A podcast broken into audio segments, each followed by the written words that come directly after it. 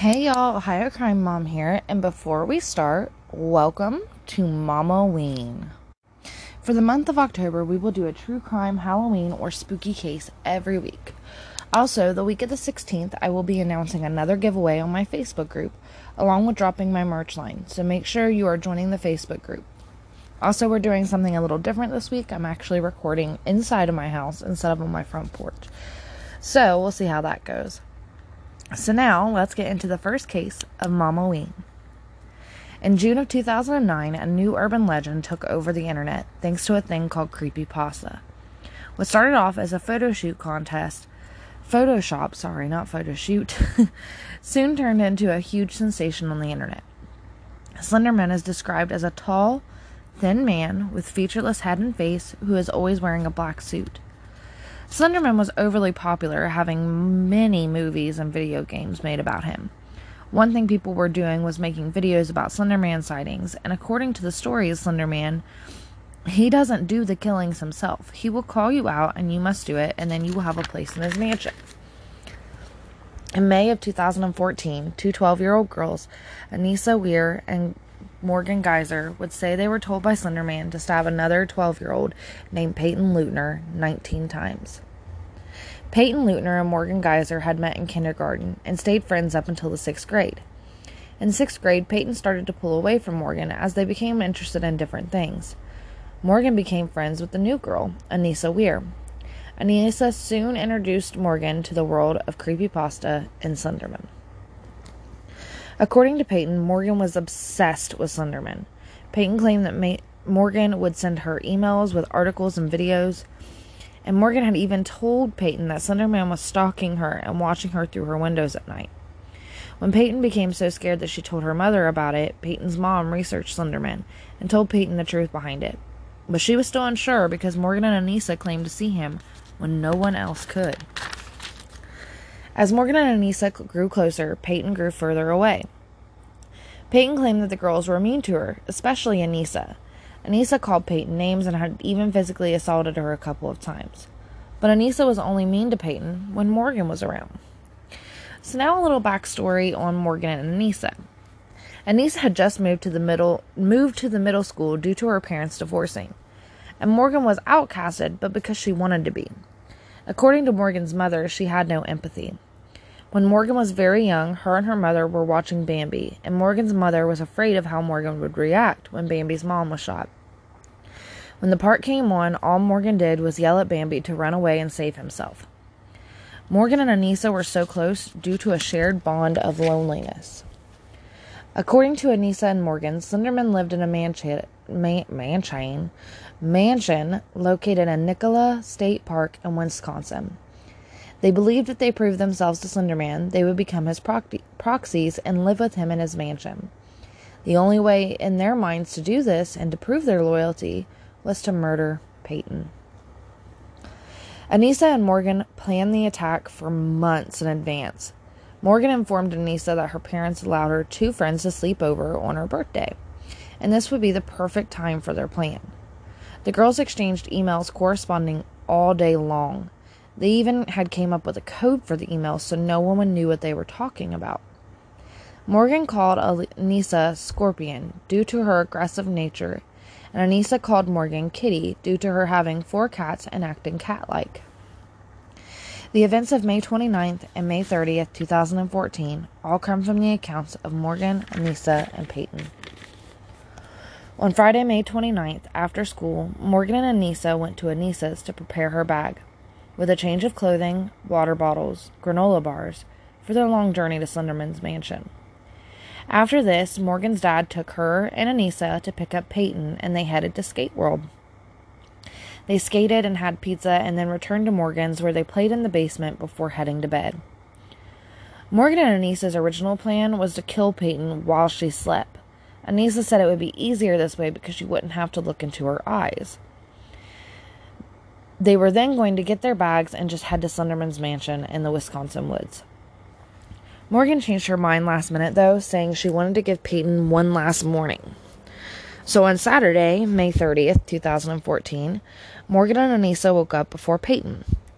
When Payton woke up and went downstairs, she was taken back when Anissa asked her, What would you do if someone walked up to you and started stabbing you?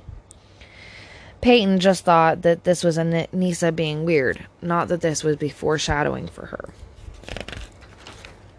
Morgan's mom woke up and gave the girls strawberries and donuts for breakfast. The girls then asked to go to the park and play, and Morgan's mom told them yes, so they set off to the park. On the walk to the park, Payton walked up ahead, and Morgan opened her coat and showed Anissa a five inch kitchen knife that she had stolen from her home. When they got to the park, they played for a little while before Morgan told Payton she wanted to show her some graffiti in one of the bathroom stalls. Morgan then guided Payton towards the bathrooms. When the girls got into the bathroom, Morgan and Anissa locked Payton in a stall. Anissa then told Payton to sit down and go to sleep. Payton sat down but said she wasn't tired and didn't want to go to sleep.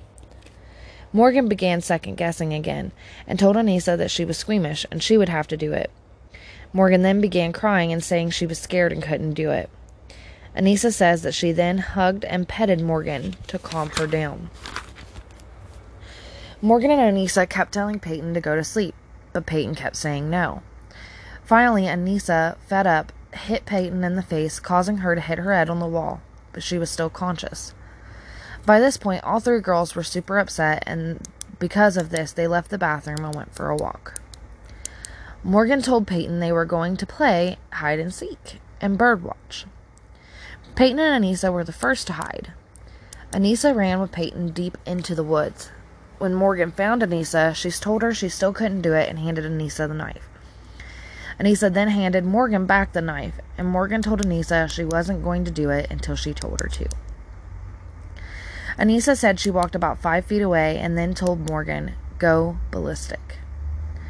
Morgan then crept slowly towards Payton with the knife and told her, Don't be scared.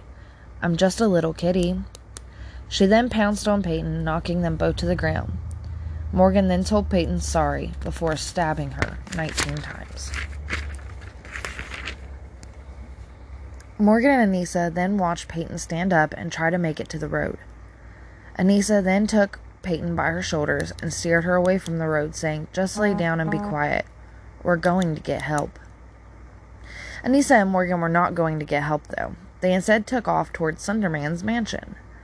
Morgan said that Payton told her, I trusted you. I hate you. She then whispered that she couldn't breathe as the girls took off on their journey to Wisconsin. Payton then somehow drew the strength and crawled towards the road to get help. Payton was found by a cyclist named Gary Steinberg, who by luck ignored a sign saying the dirt bike path or the bike path was closed. Steinberg then called 911 and stayed with Payton until the paramedics would arrive. Payton was then rushed to the hospital and put into immediate surgery. On the way to the hospital, Payton wrote down her answers for the police and let them know that it was Morgan and Anissa who attacked her. Payton's stab wounds had punctured her liver, her pancreas, her stomach, and her heart. The stab wound to her heart left it one millimeter away from her dying. Morgan and Anissa were taken into custody at 2:24 p.m. They were separated. Separated. Oh, I sound said that just sounded weird. They were separated and interviewed. Morgan was interviewed by Detective Thomas Casey. When Detective Casey asked Morgan how she felt, she would say that she felt nothing, and that it was necessary to be done. When Morgan spoke, it was emotionless and even. A quote from Morgan I am here because we were careless. I know that this would happen. I knew that we would get in trouble. End quote. Morgan showed no emotion and even sang when Detective Casey wasn't in the room. She then told Casey that Slender Man read her thoughts and that he had gave her the slender sickness from his radiation. Anissa was interviewed by Michelle Trussoni. Anissa said that about Morgan, quote, she can be a little jumpy and forget when she's what she's saying in the middle of a sentence a lot.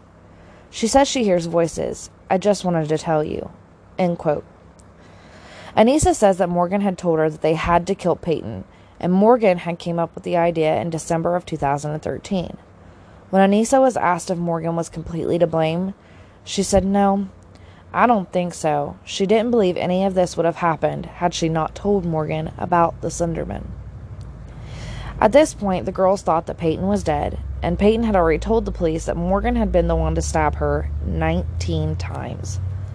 The girls were arrested and placed in jail awaiting trial. When police began investigating, they found the girls' emails, and in the emails, there was proof that Morgan really was seeing things. They also found extremely creepy and morbid drawings in Morgan's notebook.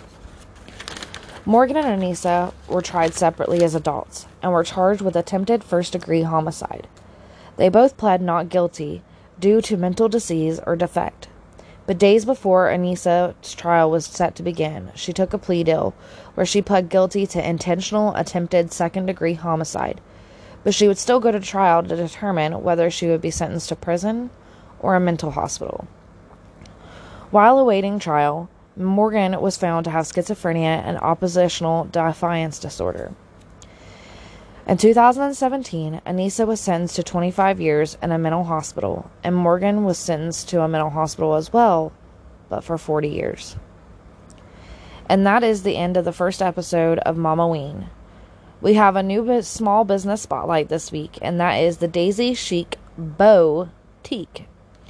The owner, Ashley Burton, is one of the sweetest girls oh, ever and oh. makes the cutest bows, from piggies to huge head wraps to newborn bows to head her adult headbands and mask.